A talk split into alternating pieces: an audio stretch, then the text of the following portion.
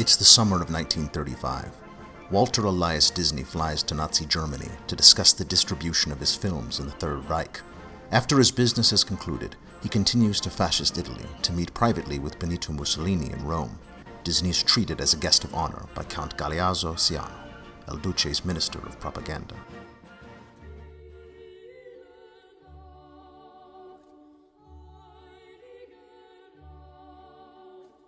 Christmas, 1937.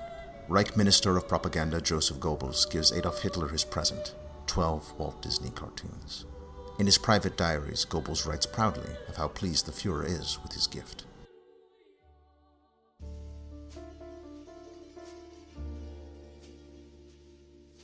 It's April 20th, 1938. Filmmaker Leni Riefenstahl premieres her documentary, Olympia, to commemorate Hitler's 49th birthday. Walt Disney invites her to visit his studios as part of an American publicity tour. It's 1939, the eve of World War II. Swedish born industrialist Axel Wenner-Gren has acquired large business holdings in Nazi Germany. As a last ditch effort to avoid war, Wenner-Gren attempts to broker peace between the Nazis and the Allies through his close friend, Hermann Göring, founder of the Gestapo and head of the Luftwaffe. His efforts are failure, Wenner-Gren is blacklisted by the Allies and he seeks seclusion in the Bahamas. It's 1943. The war is in full swing. British naval intelligence dispatches a secret agent to Jamaica to investigate Wenner-Gren's possible Nazi ties. The spy's name is Ian Fleming.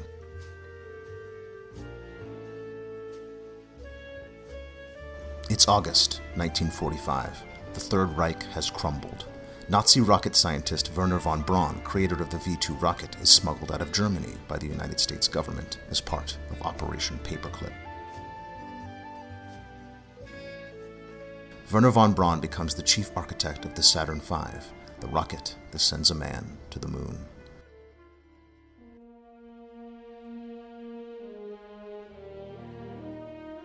It's July 17th, 1955. Disneyland opens in Anaheim, California to the public.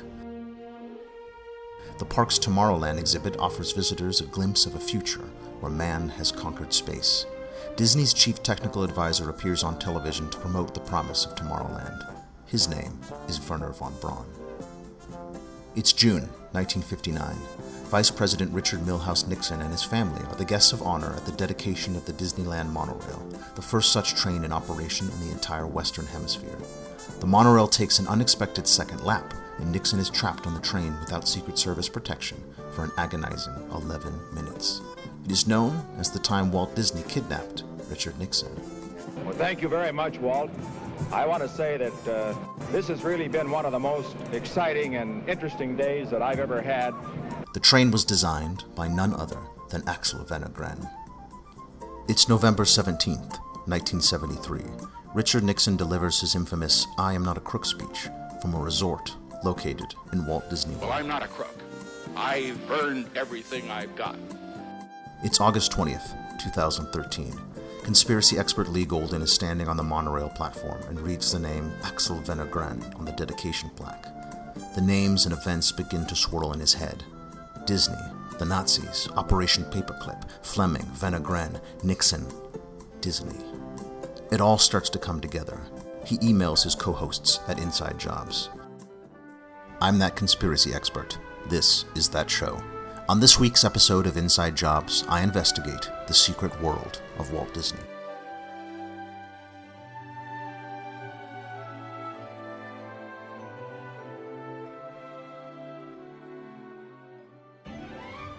For years, the rumor has persisted that Walt Disney was a Nazi, at the very least, a racist and an anti Semite.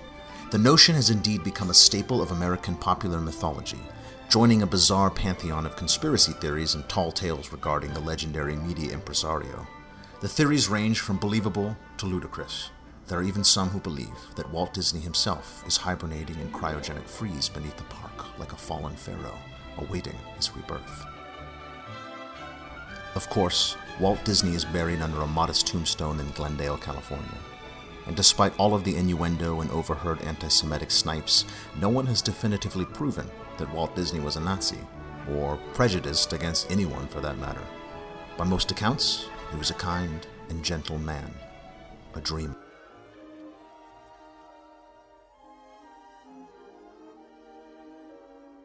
What is undeniable is that his Disneyland is a world of secrets, filled with clues, secret passages, hidden images, messages. It is the ultimate expression of Walt Disney's inner world, a universe on the border of humanity's past, future, and mythological identity. It's Disneyland on my birthday. As I wait for the next showing of Great Moments with Mr. Lincoln, I inspect an old model of the park. There are pictures of Walt Disney standing next to the same model as he plans the construction of his dream world. The show is over. I stare out on the forced perspective horizon of the Magic Kingdom, my eyes stretching from Walt's ideal American Main Street to Sleeping Beauty's castle. The structure, based on the German Neuschwanstein Castle, is flanked by Thunder Mountain and Space Mountain, echoes of America's Wild West and whispers of Wernher von Braun's world of tomorrow. For a moment, I feel like I'm inside that model. I can see Walt himself towering above the little buildings. I'm reminded of Adolf Hitler standing with Albert Speer over their model of Germania, the new German capital they were to build when they had won the war. Like Main Street, USA, the Avenue of Splendors was to represent Hitler's vision of what a true German street should be. I think of what Hitler wanted to accomplish the homogenization of culture, a unified poetics on what was considered beautiful in art, film, architecture, and literature, defined by the vision of one man.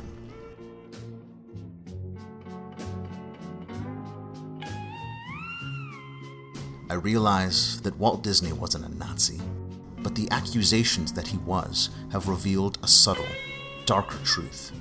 Walt Disney has accomplished what Adolf Hitler attempted without firing a single shot.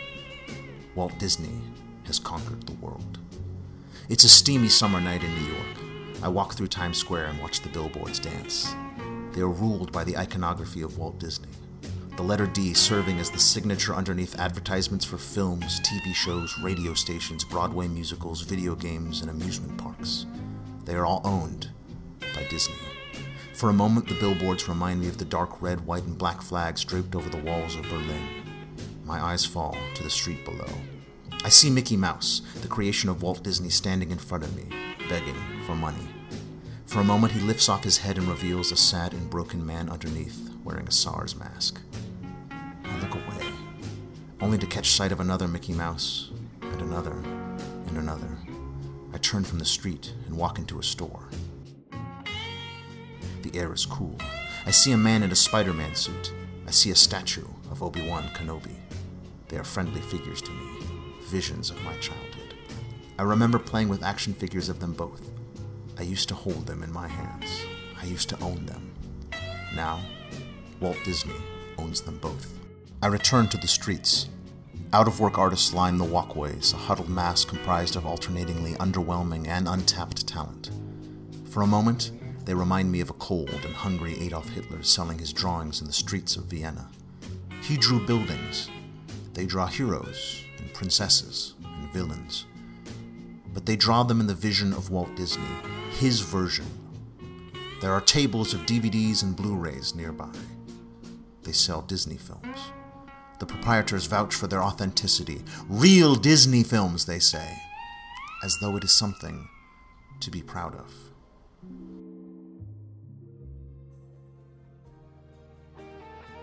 Ian Fleming never established that Axel Wenner-Gren was a Nazi. Wernher von Braun was never tried for war crimes for his involvement in the Nazi war machine. And no one has ever proven that Walt Disney was an anti Semite. He is, however, the only person in the history of the world to kidnap the Vice President of the United States. As we often discover here on Inside Jobs, sometimes the truth is far more interesting than the conspiracy theory itself. For Inside Jobs, I'm Lee Golden. Thanks for listening and follow the money.